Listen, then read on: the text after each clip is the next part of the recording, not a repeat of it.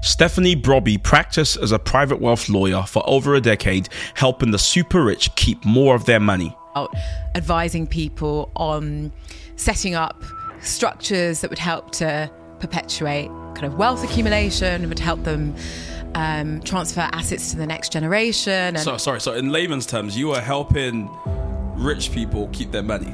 Essentially, yes. Everything changed at a party. I'm at this party and uh, a friend of mine walks in. He says the, the most, the three most harmful addictions in life are heroin, carbohydrates, and a monthly paycheck. She is now on a mission to help the super rich give up more of their money. Goodness, it's the same people that own everything. Literally everything, you know. I want more than just a piece. Wanna be heard from the west to the east. I worked in my craft and I prayed for my time on the scene. The man have never left my team. Nineteen, learned the right creed. Now I'm not a rife breed, but I might be. In my crease, nine kids hit up my G. I'll still never sell out my theme. Well, you know about heritage, you go inherited. Don't chill with the snakes, but the flow's still venomous. Perspective is everything. So much lemonade, I don't know what a lemon is. Stephanie, thank you so much for being here.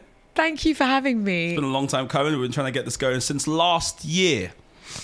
Last year, yeah, yeah. No? Yeah, no, last year. Yeah, it hasn't been a full year, but it yeah. was in the last year. This is true. It was in the last calendar year. Yeah.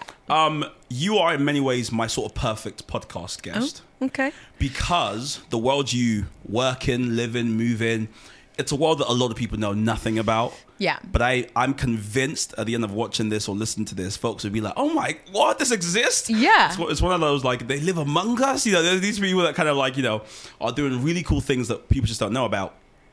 You're one of the guests who I think it would be really interesting. I think we'll find out a lot about you from working out your transition mm-hmm. and how you actually got into mm-hmm. this work. Mm-hmm. So we've watched the video. We know a bit about kind of what you do, but exactly how did you get into it, and and and yeah what, what are some of the lessons we can learn from that?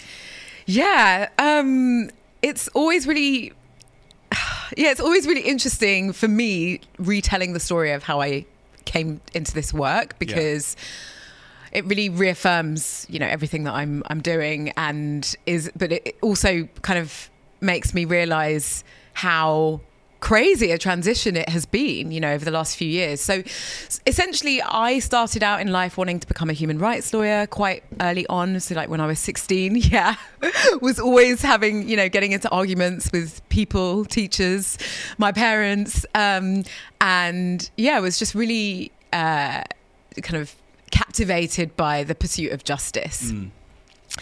And uh, so I, I set out to be a, a human rights lawyer. I studied law and I ended up uh, completing my degree, and I basically came, finished university and then ended up being offered a training contract at a firm in the city. Um, and it was just an incredible opportunity. So I kind of, well, I, I diver- diverted, I got diverted essentially into the city and didn't end up pursuing human rights, although I did have some experience of it. Um, And uh, yeah, so I ended up going to law school and uh, training to become a solicitor at this firm in the city. And I ended up qualifying into private wealth, into private client law. And this was a surprise to me because I grew up in a working class community. My parents are Ghanaian migrants. You know, I had that uh, like a really classic kind of yeah. um, West African uh, migrant story kind of, yeah, coming of age, entry into the into the world in London. And I didn't have proximity to wealth, you know, um, in my own life. Um, you know, I, I, I was surrounded by uh, kind of neighbours uh, on my street who had access to wealth when I moved when I was about twelve. But other than that, than that I had no kind of meaningful uh connection um, to wealth. And so it was a surprise to me that I ended up qualifying into this area that was essentially exclusively about advising people on setting up structures that would help to perpetuate kind of wealth accumulation, would help them um, transfer assets to the next generation. And so, sorry, so in layman's terms, you are helping rich people keep their money. Essentially, yes. And not give it away, essentially. Yeah, I was really exclusively concerned with the preservation, supporting the preservation and accumulation of wealth gotcha. For a certain demographic, you know, a certain group of people in society. And I guess um, what ended up happening was this sort of decade-long education in kind of capital in the twenty-first century. I quickly began to realize, oh my goodness, it's the same people that own everything. Literally everything. You know, I, I had, you know, before I became a private wealth lawyer, I'd never thought about uh, who owned a shopping mall when I was in a shopping mall. Yeah. Or who, you know, uh, you know, I'd never really thought about ownership. Um, maybe, you know, in the context of home ownership, because it was always an aspiration of mine, because mm. I'd experienced what it had been like to, um, you know, live in social housing and to, to feel the uh, the strain of like inadequate housing. And, um, you know, I, I had ex- experienced renting and um, the, the difficulties of, of the private, you know, rental sector. But I didn't really think more broadly about corporate ownership and, um, you know, thinking more broadly about uh, land and, and real estate and, I don't know, intellectual property and all the, you know, the different ways that the law is set up yeah. to govern ownership and um, who owns these assets. T- tell me a bit about some of the stuff you learned about ownership, because people who are listening to this would have heard me talk about the mainstream media ad nauseum, the idea that the, the media system in the U K, there's really only about four middle-aged white men that basically control something like seventy-four percent of Um, whether it's newspaper distribution, whether it's some of the broadcast channels. Like, it's the, the concentration is pretty wild when it comes to the mainstream media. What are some of the stuff you saw, you know, vis-a-vis ownership that made you go, hold on a minute?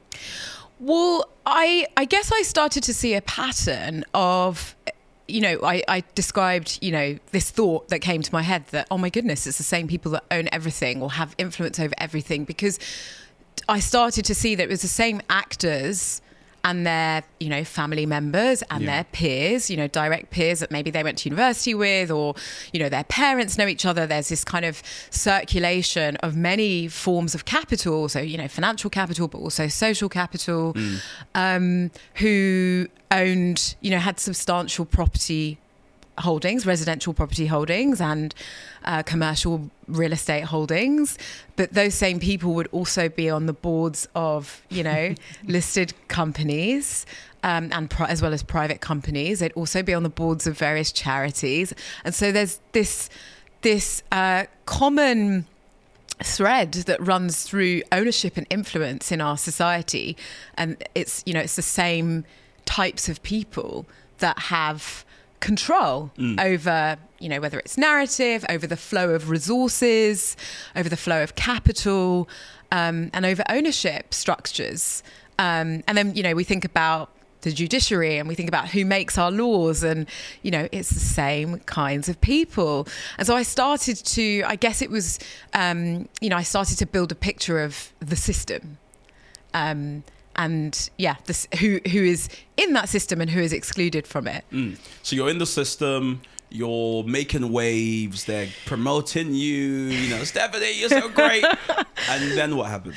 Yeah, so I'm deep in the belly of the beast, and, you know, I I worked really hard, you know, like my parents gave me this really strong work ethic, and I was, yeah, of course. And I was naturally academic. And so, you know, I I was, you know, really driven to just excel at, at, at the work that I did, you know, whether whether I was at law school or, you know, in private practice. I was really excited about kind of developing my own practice as a private wealth lawyer. I, I really wanted to end up kind of exclusively working with philanthropists or, you know, individuals that were pursuing impact investing and, you know, anything that was to do with using capital for good in the world. That, you know, I was kind of addicted to, and I really really wanted to get in the mix of mm. that um but I started essentially, you know, I qualified in twenty eleven, which was a year after the coalition government came into power, and I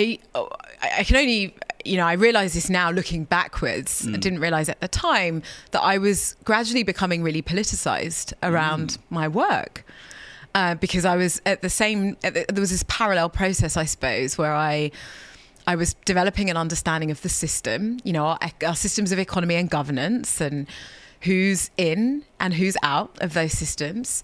Um, and, you know, I was also becoming um, aware of this rhetoric that was being propagated by the industry that I was in. You know, obviously I worked for a, a law firm, but as a private wealth lawyer, I sat within an industry of Um, individuals, professionals that comprise tax advisors, accountants, private bankers, investment managers, um, all sorts of people that were exclusively concerned with perpetuating, you know, the system of, of private wealth, which helps people to preserve and accumulate wealth.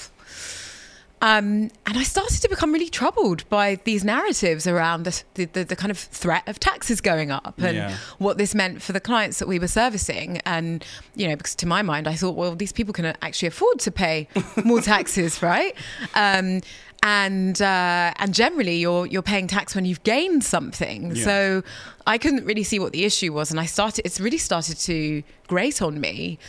Um But at the same time, you know, I was providing all this advice on which was helping people to minimize taxes because, you know, that was what I was trained to do. Um, and that, you know, that was always the, it was almost like the mark of, um, you know, delivering value to a client is like, how much tax can you help them save, you know, mm. or how can you, how many tax savings can you identify in any given transaction or situation? Um, so, yeah, so we had these election cycles mm. and I was, you know, each time there was this, this kind of threat of a Labour government coming into force and raising taxes. And I started to, to really, yeah, become quite agitated um, around the idea of fairness. And, you know, at the same time, I was uh, volunteering for various not, non-profits. Um, I sat on a couple of boards. I was part of the Funding Network, which is a, you know, a philanthropic community that kind of hosts live crowdfunding events for uh, nonprofits that are facilitating social change. And um, I started to realise that I was really out of sync with my own values. That's so fascinating. Yeah. So you've been studying, working, so you're qualified now, you're working, and you've been, you're, you're doing very, very well. Yeah. You're almost hating what you do. I wasn't hating it. Um, at, I was becoming more uncomfortable with it. Got it. I think it was once I had the, you know, I was on my own personal trajectory of trying to achieve my own economic stability, you know, mm. and um, and I think once I reached a certain level, I had more breathing space to actually reflect on my work and the Got purpose it. and meaning behind it. And I'm, I've always been someone that was driven by the idea of purpose and what, you know, I always had a sort of vocational approach to my work. Mm.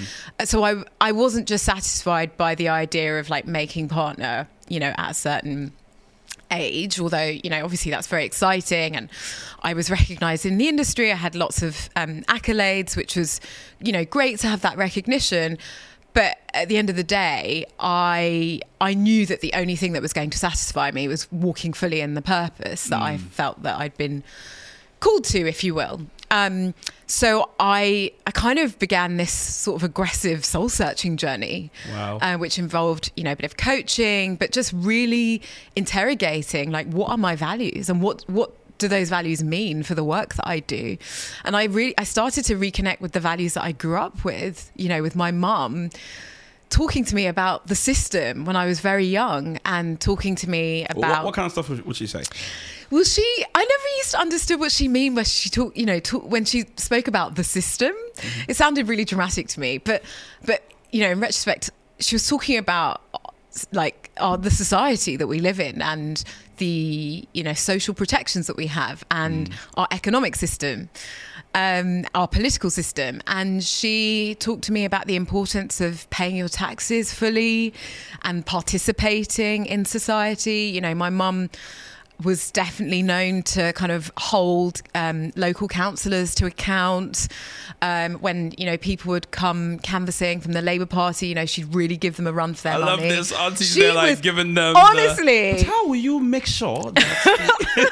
you know, she really, I love it. really grilled them. And, you know, at the time, you know, when you're young, you're like a little bit embarrassed and, you know, think, oh, why is she doing this? But wow, I look back and I think, wow, you know, I feel really proud of her because she she just she just said what she thought, yeah. and and she she realised that she she had a weapon as a British citizen, as a person that lived here and contributed here, to hold the state to account. Yeah. And I think that's so powerful, because there's so much hopelessness in society at the moment, yeah. around, you know, our political system. Um, of, co- of course, it is really dispiriting to see what is happening mm. at the moment. But even my mum, and this this would have been in the nineties, where, you know, we had recession. Um, I think it would have been either, uh, I think it would have been around Major, John Major. Um, you know, there, there was a, there were a lot of challenges, but she held on, she took hold of the weapon that she had, which was to stand in um, citizenship in an active way, yeah. you know, with this active posture. Um, and to interrogate and to challenge, but also to hold herself to a standard of, you know, paying her taxes properly and yeah. talking to us about that. So that really, I, I I don't know what it was that reconnected me with that. And I I just had this awakening that, you know, I, I am in the wrong job, you know, like I, I'm directly opposed to the values that were instilled in me uh, from a young age. And, um, you know, the values that I hold about wanting to live in a fair society. So this is really interesting to yeah. me, because I know people listening or watching may have had that exact same epiphany, if you will, um, where they come to terms with the fact that, okay, I am not where I need to be. Um, did you sit with that? Was it just like a, a thought at lunch? Or, you know? Oh yeah, I sat deep in, in all of that. And the thing is, when... Well, for me, for my experience of this was that when this realize when this realization happened, I started to panic, because I thought, what agency do I have to mm. like, what do I do with this? Because I'm on a really great trajectory, and maybe I, I make partner and I, you know, somehow try and influence from that position. Mm. But I just, I, I just realized that, you know, I, I had some coaching, and, you know, I spent a lot of time kind of leaving London at the weekends and going to the coast so that I could find stillness and actually, you know, hear myself think and start to ideate, you know, on my own, and, and think about what it, how it was that I could use my skills to, um, you know, create something that I believed was more productive in the world, that was more, you know, enable me to be more in alignment um, with my values, but that would also kind of repurpose the, the skills and experience and the tools that I'd learned over the, you know, preceding decade. Wow. Uh, and that took time. And I think it's really important for people to, to recognize that, because I think a lot of people, as soon as they they realize, oh, okay, I'm out of alignment, or I have an idea, right, I'm going to jump now.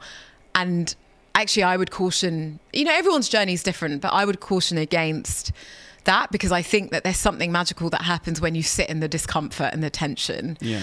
of realizing where you're, where where you are, and and to to, to create something. Um, there's there's a, there's a creativity that you can engage with in that process. Mm. Um, so. And it, it all came to a head for me in terms of the clarity of my thinking and this this idea that had been started to germinate within me, which um, was I was at a party on New Year's Eve in twenty nineteen. As you are. and uh, yeah, I mean, we had no idea what was about to hit us, right? Everyone was like, twenty twenty is going to be amazing. I don't know if you remember the hype. Mate, like... twenty, so the, the twenty nineteen, I actually, I was in a retreat. Um... with a bunch of guys. It was a men's retreat in Manchester, and we were planning for the decade. Okay. So we were like talking about what we wanted to do, and people were standing up in that retreat saying, I'm going to be a New York Times bestseller. I was talking about, I'm going to, you know, raise this much money. And it was such a, they were talking about family, whatever. So we really thought we had the decade in sort yeah. of in, in our in our hands, and we could do, be whatever we wanted to be. We had no clue. Yeah. What was around the corner. Yeah. Yeah. It was such a de- a profound experience of the the like limitations of humanity. Mate. Gosh, that's another conversation. But hey there, just want to say thank you for listening or for watching uh, this podcast. Uh, we have a great desire to grow this podcast. And one of the ways we're going to do that is if you listening, uh, follow, or if you are watching, you subscribe to the podcast.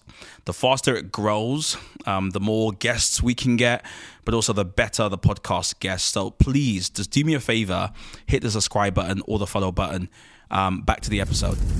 I'm at this party and uh, a friend of mine walks in and we're having a conversation, and she just she said two things in the time that she was at this party that just catalyzed everything that has happened. Ooh, I love these moments. Yeah, it was it was it was a yeah, it was a road to Damascus moment, right? The first, one of the things she said um, was, according to Doctor Nassim Nicholas Taleb, who is a Lebanese mathematician. Yeah, I know. You might, yeah, you you know, you probably know him. um, he says the, the most, the three most harmful addictions in life are heroin, carbohydrates, and a monthly paycheck. And I was like, wow. Ouch. You felt seen. yeah, yeah. No, I, I, not only did I feel, feel seen, I wanted like, I wanted to like hide under the table. So I just felt, wow, yeah, that's me. Plus, mm. you know, all my peers. The second thing she said to me that was really profound was that there were more food banks than McDonald's in the U K. And somehow in my mind, you know, I put these two things together and I just thought, I cannot continue to stay in a career that doesn't align with my values, no matter how stable it is, um, because it provides that, you know, mm. monthly income that is not to be sniffed at, right? But but I, I, I didn't want that comfort um, to kind of desensitize me and kind of make it okay for me to continue living in a society where there's more food banks than the most popular fast food chain in the world. Because to me, that was, when I heard that, I just thought, what, what an indictment on our society. Mm. But also, I felt slightly ashamed that someone had to tell me that, that I wasn't aware of that statistic myself, you know, because I was involved in the nonprofit world. I was involved in ver- various kind of social change initiatives. And I,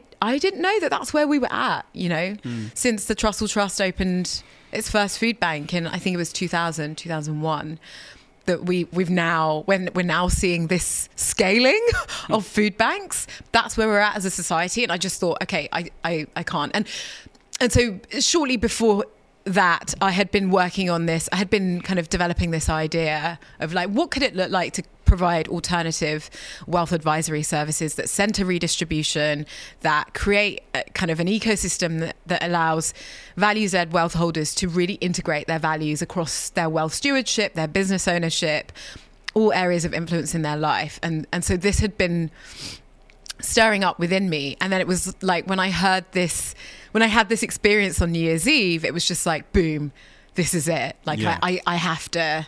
There's no turning back, you know. So did you continue to party, or did you rush out with your bag to run home and start to brainstorm? And I continued to party hard.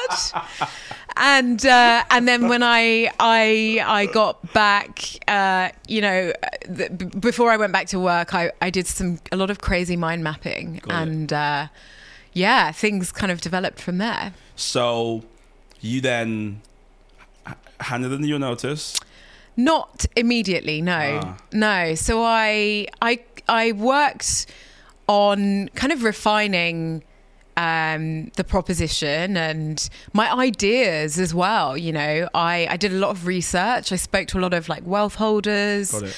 Um, obviously, we went into um, lockdown in March twenty twenty. Shortly before then, I went down to four days a week.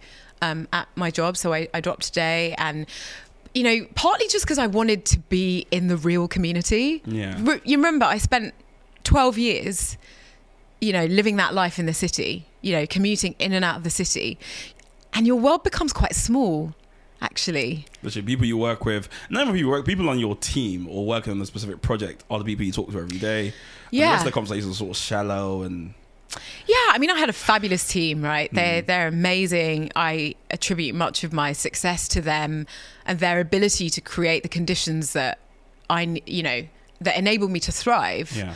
Um, and I, yeah, I had the loveliest team in, in the firm, and, you know, it, it, it was, it was a really wonderful experience. And it was still, you know, particularly when you're dealing with wealth every day, yeah. your world becomes very, very small. Um, and your reality, your exposure to the world is seen through a particular lens. And I, it's almost like I just wanted to spend time like going into shops and cafes in my high street to, to, to understand, like, what is life like for people just in the regular community, yeah. like in my community.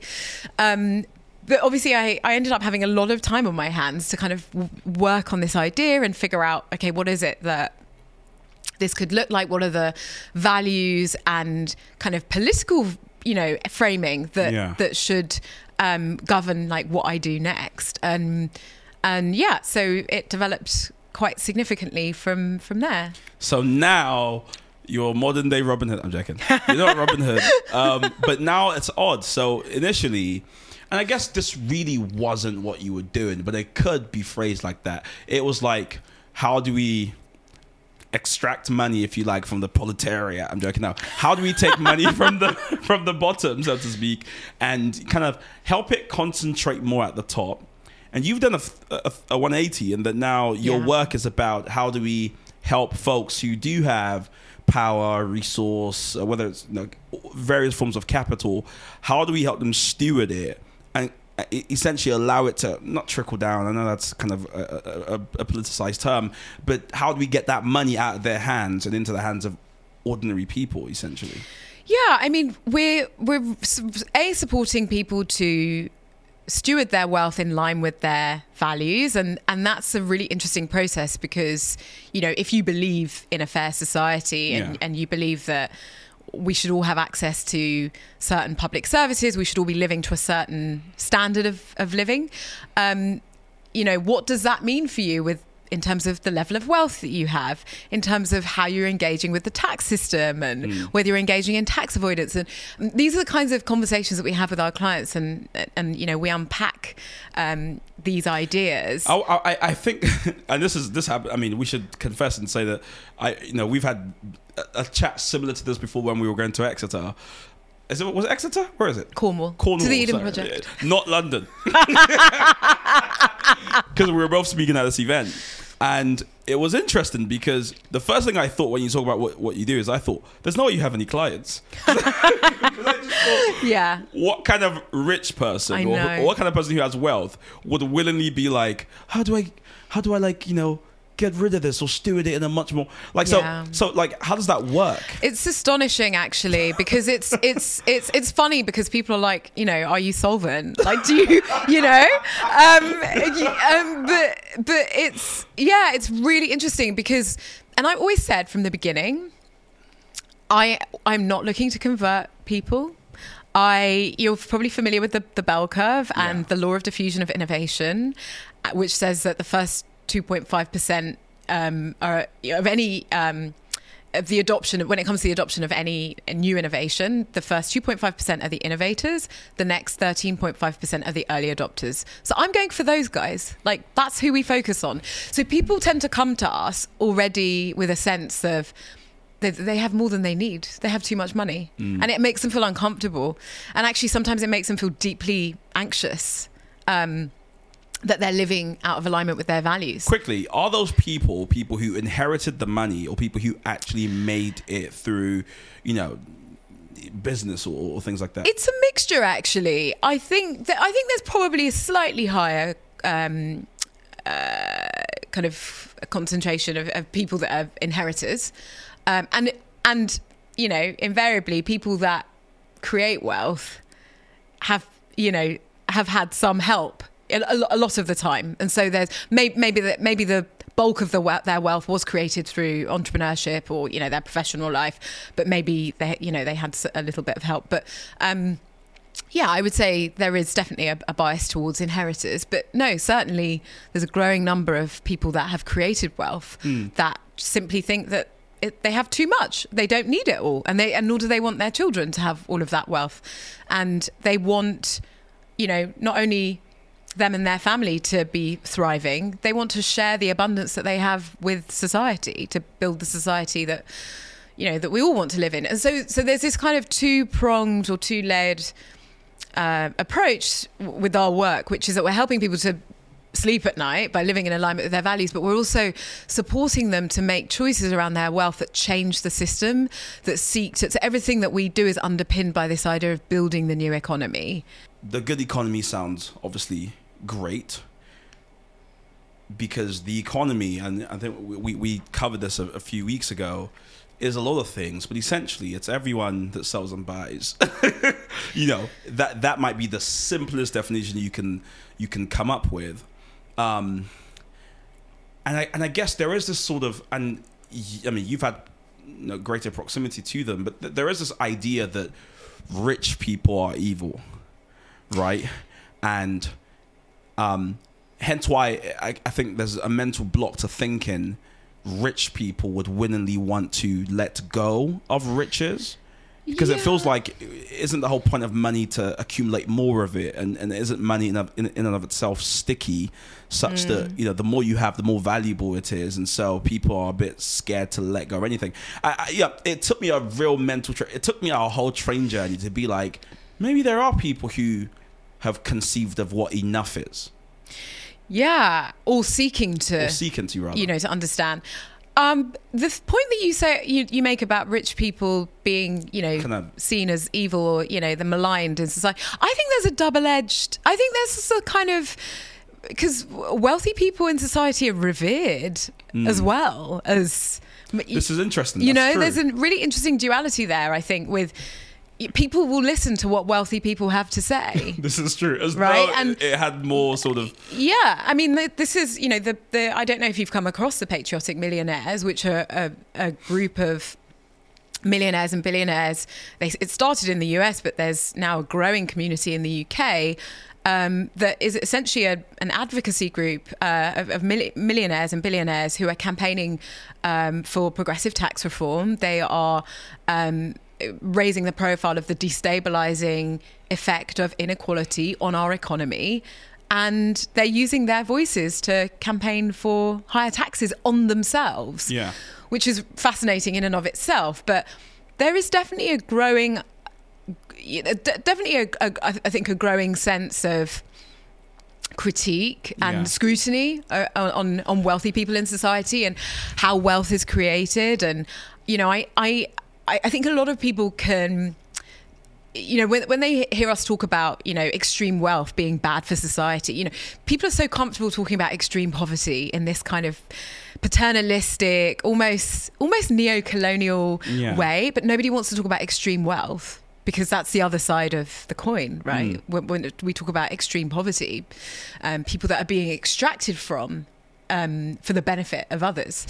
Um, and... Um, I've lost my train of thought. But, but no, no, no, it was, I, it was I, about I, the it was about the way that, that wealthy individuals are, are perceived. But pe- people will still people people do listen to.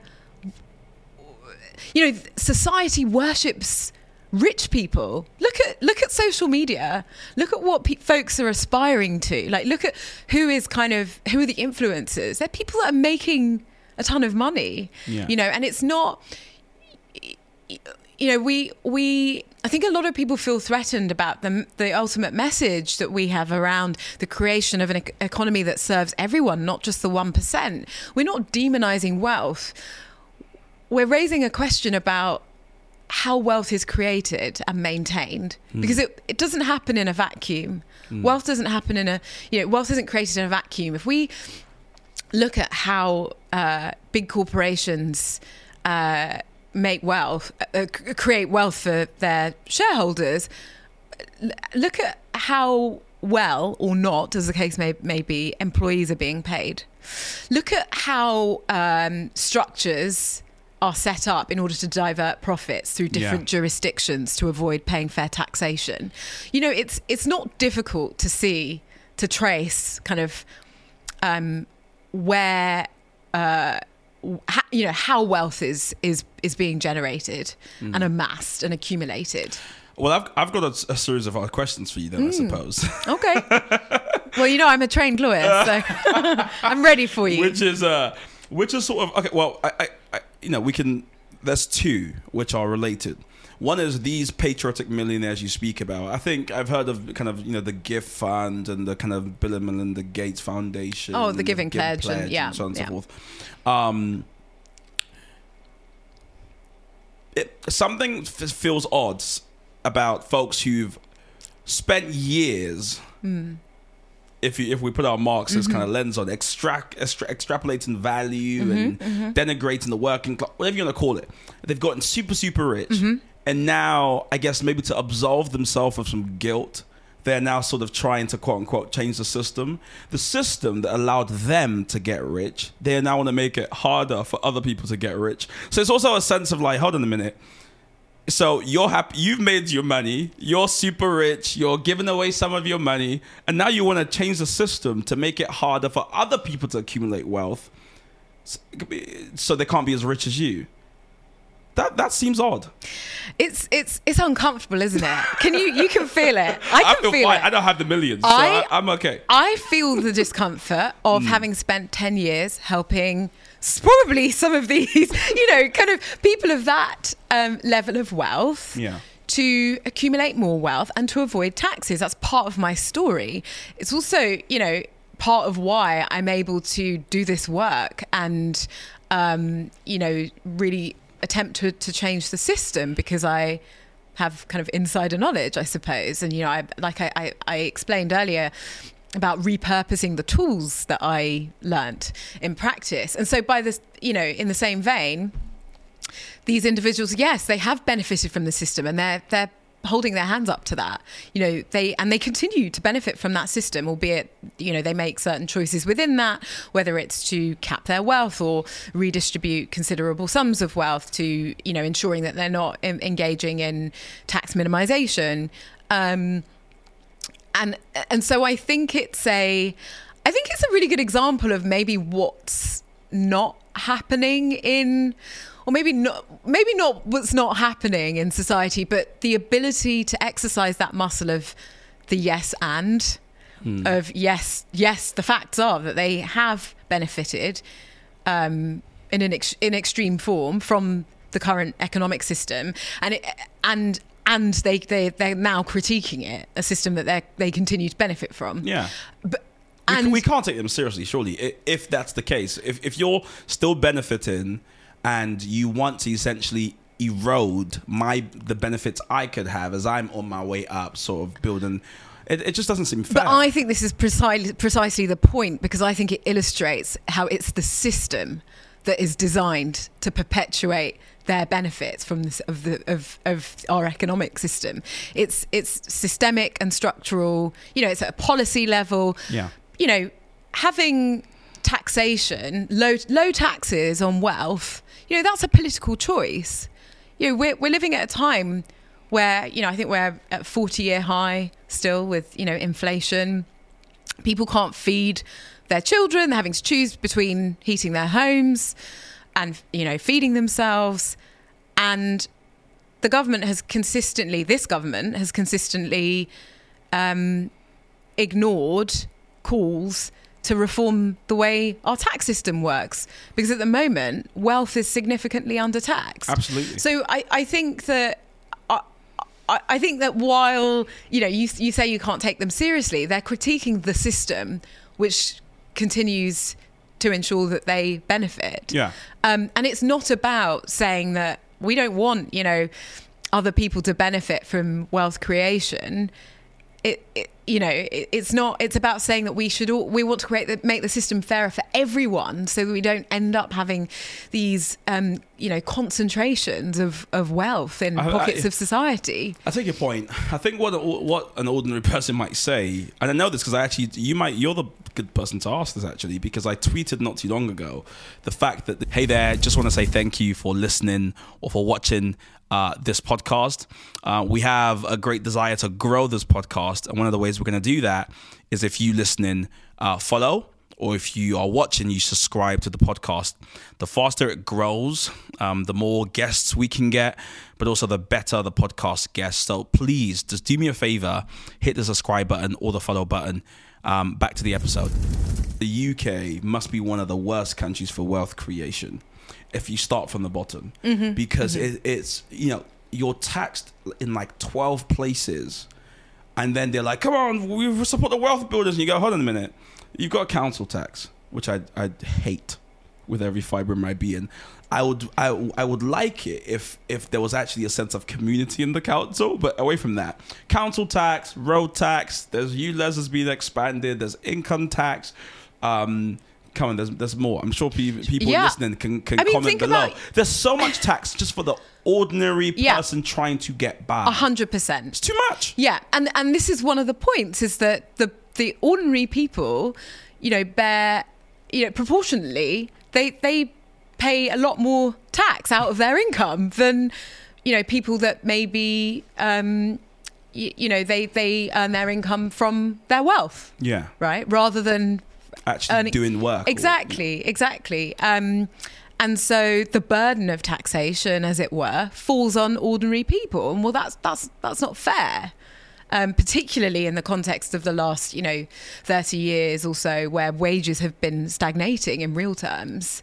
Um, so, so I, I, I do understand the frustration, particularly, and the point that you make about, you know, you're trying to create wealth from from the bottom when you've had nothing. You know, invariably, many people that have created wealth have had that help because money makes money. Yeah. Um, you know, and that's a result of wealth preservation and accumulation passing down um, dynastically, or yeah. you know, and um, and also appreciate that there is this tension of, you know, in in in in many communities and racialized communities where people haven't been able to create generational wealth. You know, they're also asking, well, what does this mean for me? Like, I want to create wealth for my family, and yeah. and and you know, it, it's it's it's not about saying that that's wrong at all. It's it's about trying to build an economic system which minimizes harm to individuals and communities and enables us to generate wealth collectively, um, in a way that ensures kind of shared abundance and, mm. and prosperity for everyone.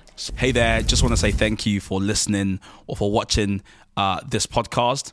Uh, we have a great desire to grow this podcast. And one of the ways we're going to do that is if you listening uh, follow, or if you are watching, you subscribe to the podcast. The faster it grows, um, the more guests we can get, but also the better the podcast gets. So please just do me a favor, hit the subscribe button or the follow button. Um, back to the episode.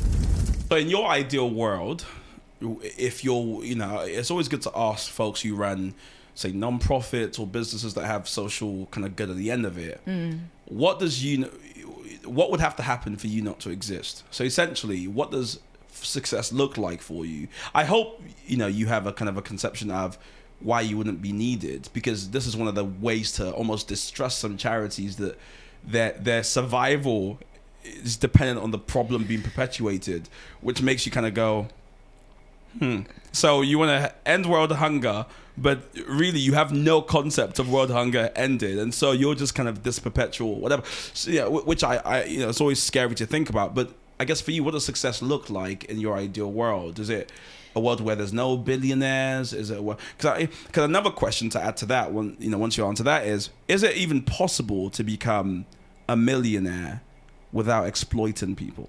Well, this is a great question. And, you know, this is, it is a great question. And we should have this conversation about, you know, I, I don't know, may, there are there are there are lots of factors that come into play, like around, you know, it's, it's interesting because, like, we live in London, right? And lots of people are technically millionaires in London because they're sitting on property, because asset prices have increased, you know, skyrocketed in some cases over the last, you know, twenty, thirty years, uh, because of speculation, you know, and because uh, uh, many wealthy people have been able to accumulate, you know, a- acquire like property, build up their portfolios. That's, mm. you know, pushed up um, asset prices. So lots of people are millionaires in London. It's really interesting. But just just coming back to your question about what success looks like for us, yeah. we're I mean we're a really odd organization in that, you know, the the world of private wealth private wealth advisory specifically is very hidden from kind of mainstream society. So it it is, you know, I have this particular set of skills and experience in the private wealth industry that I am leveraging mm. in in service of a new economy, essentially.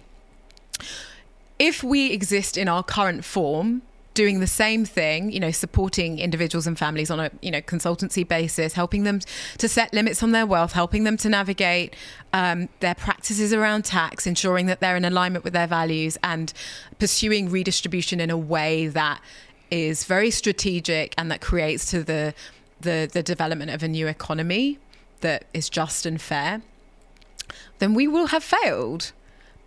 Because we, the idea is that we're pioneering a different form of uh, wealth, of wealth advisory practice that ideally will inspire um, other, you know, p- professionals in, you know, in, in current who are currently in uh, mainstream um, private wealth industry mm. to adopt the the methods and practices that we are uh, pioneering through our practice. And and hopefully we will see in the coming years a new generation of wealth advisory firms that are exclusively dedicated to supporting uh, wealthy individuals uh, with supporting the new economy and supporting them around alignment of their, you know, their, their wealth stewardship with their their values. And, and you know, our hope is that this does lead to um you know, advice that doesn't operate on th- these two main assumptions that A, everybody wants to accumulate as much wealth as possible, you know, regardless of how much they have and regardless of how much they need. And, you know, the second assumption being that everybody wants to minimize as much tax as possible. Um, you know, ultimately, we, we, we don't want to exist. The only reason we, we do exist is because we've come in to disrupt the private wealth industry, because what we provide doesn't exist, but we yeah. hope that we won't have to exist, so, so that uh, because our practices and our model of um, you know uh, advisory service will be replicated by mm. other firms. So h- how has your work been received, especially because you're a disruptor? How was, sounds very serious. How's no, your work been received? How is it, by whom? how, how, yeah, how has it been? Because, you know, when you do... One, you're shedding light on a very sort of private world. I said at the start, yeah. you know, a lot of people like, just exi- what's, what, yeah. what's going on? Who, yeah. what kind of thing? People don't know this exists. Yeah. But then two, um, yeah, so so one, you shining light or, on it already makes a, a couple of people uncomfortable. I remember, um, what was it? I think we were we were in the House of Lords for one of these meetings about uh, wealth, and there's this man who came to speak to us all about sort of. So he he had a Sunday Rich Times list, you know, with him, mm-hmm. and he was like, "Here are the top ten people," and he's like, "They're not the richest in the country," and we were like, "Oh, no way! It's not Richard Branson. What's going on?" kind of thing. And he was like, "This is declared wealth. These are people who want you to know that they're billionaires or they're millionaires, whatever." He says the he says the kind of clientele he has, who he helps to manage their affairs, will never want you to know that they're rich. Like, they have undeclared wealth, they have wealth held in all sorts of in blind trust and all these kind of interesting sort of um uh, ways. So like that, my eyes opened when he was like, "This is not even this is not the top ten rich people in the country at all." Um, and so. Your work of advocacy of just shining light. You're, you're twitching. Is there? Is there... T- tell me. The dark world of blind trusts. You're like, you know too much. We, we must. We must eliminate it. So amusing. Anyways, so you you shedding light on this is already like a mind like for people. Yeah. But I imagine there's people who don't want you to succeed. Yeah, of course. I mean, it's a very conf- like confronting message, isn't it? Mm. Um, and it's a, you know, it's the behaviors around accumulation are shaped by, you know, this scarcity mindset and narrative, and, you know, the, the kind of implicit, um, there's an implicit understanding that, you know, the purpose of our economy, the way that we have organized ourselves as a society and the way we organise our resources, you know, over the last hundred years, it's all designed to accumulate um, wealth for, you know, a certain group of people. And the idea of creating a more, you know, level playing field means that, you know, some people will lose power and control mm. and wealth. And that that's that's a, you know, there are people that are willing to to do that, you know, to go on that journey themselves, and we're working with those people. Um, but even then it's hard, you know, you're completely having to rewire a mindset that you may have grown up with, um, or, you know, your peers reinforce every day. But also, you know, it's just the water that we're swimming in. That's just the way things have always been. Mm. Um, and, you know, policy reinforces this, and corporate ownership reinforces this. And, and it's, yeah, it's definitely not an easy message to digest. And of course, there are people that are fundamentally ideologically opposed to, you know, some of the values that we espouse as an organization, and some of our analysis around the fact that we live in an extractive, eco- you know, an economy which relies on extraction and exploitation for the purpose of wealth accumulation and concentration, and that that economic system is fundamentally, you know, unsustainable. Yeah. And we're going to have to transition to another form of economy. And in order to make that transition a just transition, um, certain things need to happen to get to a regenerative economy that serves everyone and, and ensures that we're living within planetary boundaries. You know, there's a whole ecological element that we could talk about that, that, you know, I won't go into in detail now, but um, some people just don't agree with that analysis. Yeah. And there are the people that agree that, well, you know, like I, I can continue to accumulate wealth, even, you know, through impact investing, and, yeah, and just offset and then, it with sort yeah, of good stuff. Yeah, yeah. And there's, there's, there's, there's, yeah, there, there is, uh, in my mind, there's social impact and there's social justice. And the difference between the two is that with social justice, people are p- prepared to lose and d- divest themselves of power. Um, and that's not easy. It's really not. Um, and so I think I just concentrate on the people that are, you know, that we're, you know, we're working with, the people that support this message, or and at least are prepared to, to interrogate, because that's how my journey started. It started with me looking at myself and all the things I was doing, you know, all the good I was doing, all my ethical side hustles, and actually looking at myself as an actor in the global economy, like me as a body in the global economy. What is the the kind of net impact here? Yeah. Someone who is helping the rich get richer, helping them to min- minimize taxes, and then doing all this good over here.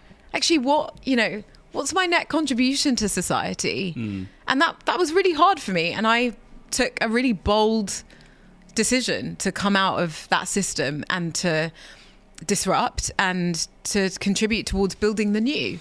Um, and I don't know, you know, we have a, a lot of great supporters, and of course there are people that, you know, are, are opposed to our work or maybe don't really understand it, and that's that's fine, because, you know, every everyone's on a journey yeah. of some sort. Um, no, I, I I mean I love your personal journey, at least as you as you've articulated it, because it starts with interrogation, as you said, which is something everyone can do. And, you know, I, it's always important to acknowledge privilege. I know we are privileged in that when, once you've, as you said, you know, even in your journey, you had to sort of get to a position where you had enough money, perhaps, to, to be able to look back or drop down a day at work where a lot of people may be just like, I just need as many hours as possible.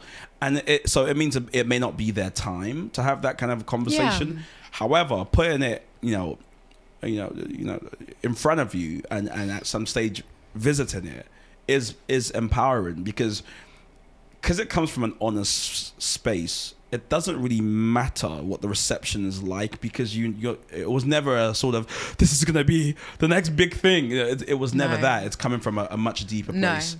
No. Um, I mean, it's Black History Month in America, so I suppose I have to ask you this, which is, some people listening or watching might be like, she's a black woman navigating mm. these spaces. Is it safe for her? How is she doing it? What kind of experience is she, is she having? Or do you just not really think about? Well, I, I think it's I, I think it's a really interesting, like, political statement in a way mm. that, like, as a black female body na- navigating leadership in this way, it, you know, in the in the context of, you know, pursuing a fairer economy, I think is a really interesting political dynamic in and of itself, right? Given the history of extraction mm. um, that we've seen, uh, and, you know, through colonization and enslavement and and you know ongoing you know v- violence ag- against black bodies around the world, and you know um and so I find that really interesting to be to to have stepped into uh this role. um I It, it, it's it's a journey, Mike. Mm. It's it's. It, what does that mean? It's a, it's a journey. I um I get the support that I need. Mm. You know, I I I. It was obvious to me from the beginning that, you know, this is, it's you know it's a huge deal. Kind of taking up this space in the world, talking about extreme wealth. Um, you know, coming from a working class background, being the daughter of Ghanaian migrants, um, you know, it's... I, I also had really great training for it because I was in the private wealth industry, which is, you know, I felt... I always felt like a bit of an anomaly in the industry. And, you know, I, I went to events where, let's just say, the people assumed I wasn't supposed to be there. Yeah. Or, you know, they mistook me for someone else that, you know, wasn't a, uh, a private wealth practitioner. So I'm kind of used to it. So when you when you get that, do you just kind of water over ducks back sort of thing, or you, you know, what? How do you? Because I've had that many times as well, events and you know where folks kind of go, "Are you not meant to be there?" And you're like, "I am." I mean, it happened. Funny enough, when I was working in the House of Parliament for a bit, I, I, I worked in the facilities department for a little while, and literally going in was like, I'll just be walking around and someone would be like, "What are you doing?" I'm like, I'm at work, sort of thing, you know, because they're like, they just think I've sort of wandered in where I shouldn't be. Yeah. I suppose things are probably better now. So how how do you react when, uh, when that happens? It's, gosh, it's like training a muscle, isn't it? But but then at the same time, the muscle muscle memory. Uh, when I was young, a lot younger, I mean, it really affected me, I think, mm. just um, because it just, every time something like that happened, it made me f- feel like it was reinforcing a message that, well, you don't belong here, do yeah. you? You're not, you're not actually meant to be not, here. Not from here, are ya? This is not, yeah, this, this ain't your patch. Yeah. It never will be, you know? But, um, so it's been a long, long, long journey of developing confidence in, yeah, who I am. But, you know, there's one thing that trumps everything, you know, even if, some, you know, some, something happens that um, uh, not, you know, knocks my confidence, or, you know, someone says something really inappropriate. The thing that no one can ever take away from me is that I have a vi- vision that is so compelling that it led me to, like, effectively blow up my career. Mm. And I have such convic- conviction in the vision and the purpose behind the Good Ancestor Movement, and no one can take that away from me, and that's what gives me confidence and courage, and gives me an enormous amount of, well, enormous sense of empowerment in just standing in um, who I am and my story and my experiences that have set me up to do this work. And that's what, kind of what I stand in every day. And I was telling you about the um, the Fight the Power documentary. Yeah. But that's, you know, you've really got to watch it, because it's all about, you know, how hip hop cha- changed the world. And it's funny because um, Fight the Power is my song, you know, Fight the really? Power by Public Enemy. If I know I have to have a difficult meeting with someone, or maybe, you know, before speaking gigs, or, you know, anytime I'm really nervous or I'm doubting myself, I listen yeah. to that song, and it reminds me that I'm not alone. Like, I'm part of this continuum of um, people working in uh, social and economic justice, and uh, freedom fighters, and people fighting against all kinds of systems of oppression that have gone before me. And I'm just part of that continuing kind of cohort of, of people that are trying to change the system. And it is really hard, but um, yeah, that song really helps. I love that. that I mean, folks should add that to their uh, playlist. Definitely. But you know, it, it's it's. I'm glad you kind of answered it that way, to be honest, because I think it's so important for people listening and watching to know. I think when people see, and I get this all the time, like, for one, I'm introverted, which is always shocking to people. Like, no way, and it's like, yeah, I don't really like people. You know, I just find interactions draining. very draining. Yeah, yeah, that's the one. But I think with you, I think when people f- see competent people, they always assume they're like super confident, type one, let's get it all the time, not realizing that, you know, trying to systems change can be very bewildering, because as you as you said, you're both a participant and someone trying to sort of change it. So you've got to on a daily basis almost navigate contributing, but also trying to kind of take back your contribution and mm-hmm. you know and rework it. But then at the same time, it's like when you're an early adopter or an innovator, you you are very much in your imagination all the time, because you have to imagine the thing you're building that yeah. doesn't exist, and the mm. thing you have currently doesn't look it doesn't always look like the thing you imagine. So mm. you've got to be able to sort of almost like an Old Testament prophet in a way, yeah. hold hold this vision in your head and yeah. slowly walk towards it, right, knowing that, hey, you know, one day I may see something that that looks exactly like what I see, see in my head, but right now we're sort of on the journey there. And that's very disconcerting. It's very difficult. It means you lack confidence. I've literally gone into rooms where they're like, oh my God, and I'm kind of like, you know, because I just don't, I'm like, this is not even what I want yet, you know, but uh, yeah, thanks, you know, sort of thing. Yeah. It's hard, isn't it? It is. It's really hard. And you feel that there's that, that Old Testament prophet kind of piece really, really uh, speaks to me. Um, and, but there's, there's a, again, there's this like, tension between having a vision that is so clear mm. but then having to be prepared to flex and to pivot and to to allow it to not be static, mm. to not hold to your vision too tightly that you're that you become really rigid about the way it's worked out. Um and yeah, it's it's it's really challenging. And, you know, for a long time, I just felt like, gosh, I'm just winging it. You know, mm. you feel like you're winging it. But this is what I'm learning. And particularly as someone who's come from quite a risk-averse background, coming from a risk-averse family, okay. or like having a risk, risk-averse background, and then joining a really risk-averse profession as a lawyer where you're, you know, everything is so fixed. It's, it's, you're like in this fixed mindset. And then... it was never in my plan to become an entrepreneur. Mm. And then learning that, oh, actually you learn by doing, and you learn by like making mistakes and the things that don't go so well. And it's, you know, it's can be such a uncomfortable process, like yeah. learning to just live in that permanent state of discomfort, and you're, you're permanently growing, but it's also immensely rewarding. Um, seeing something that you've created take on a life of its own, um, and to just have the opportunity to learn and create every day. Yeah. It's a great privilege. Well, I think you're doing brilliant work. I don't think you need me to say that, but I think you're doing brilliant work. You, you're in many ways swimming upstream. So naturally the current may be against you, but I think at some stage, um, the current is hopefully aligned, right? And it's and it's kind of like helping you, you know, achieve even more.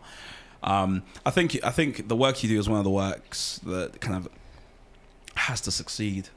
You know, I, I think it, it, any systems change, it just can't be from the bottom up. It it, it will take too long. It will, it's hard. It's an undue amount of pressure to put on ordinary people.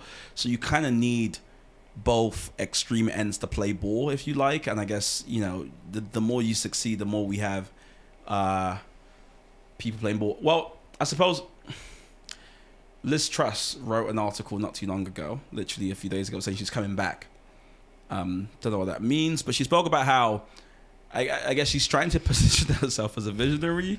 You know, we do need tax cuts. We do need to kind of um, realize the the the the the prophetic claim she makes, she made in her Britannia Unchained book, that, you know, we need the wealth creators to be set free from taxation so they can create more, and they can, you know, and, and that's sort of what she believes, and really she represents, you know, a much larger group of people. You know, that's what they think will lead the U K into this kind of prosperous post-Brexit world and, and stuff like that. I guess to, to wrap this up, what's your sort of response to that mindset that we we need a second go at trickle down economics? Yeah, I I find it really dispiriting hearing about that, and the you know my response would be, prosperity for whom?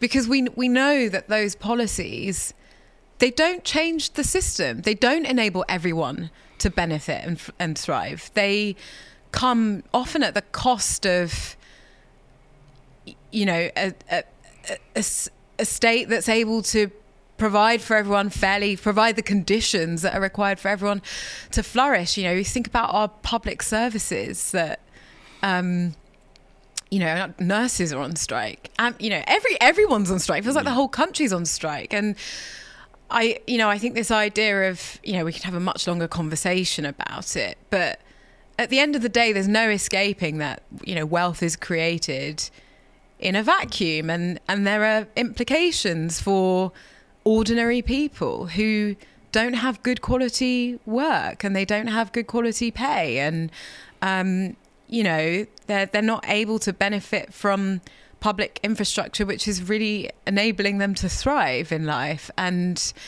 you know, I, I recognize that, of course, you know, of course we want to be able to position people to create wealth. But, you know, the idea that tax cuts, particularly tax cuts on the wealthy, are going to be the perfect panacea to bringing Britain into prosperity, um, you know, those, those, they would, that, you know, that would be exercising political choices in, in favour of a very small elite um, proportion of, of the population, and would just serve to, you know, continue to increase the already horrendous gap between the rich and poor.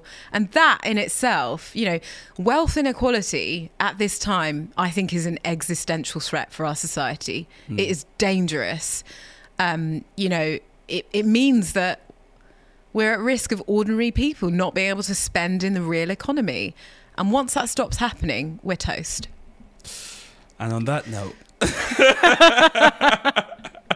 Thank you again for being part of this conversation. You have to come back. We've got to talk about taxation another time. I think we've got to break in, it down, in, in yeah, good, in good detail. Yeah, because I, I think we probably even have varying perspectives. I was going to say you could invite, you know, we can invite some polarity into the space. Bring in a right-wing think tanker. You yeah, know, we can have yeah, yeah. some really generative discussion. Let's do it. Thank you so much. Thanks, Mike. Great. Thanks for having me. I want more than just a piece. Wanna be heard from the west to the east. I worked in my craft and I prayed for my time on the scene. The man I've never left my team. Nineteen, learned the right creed. Nah, I'm not a rife breed, but I might be. In my crease, Nikes, hit up my G. I'll still never sell out my theme. Well, you know about heritage, you go inherited. Don't chill with the snakes, but the flow's still venomous. Perspective is everything, so much lemonade, I don't know what a lemon is.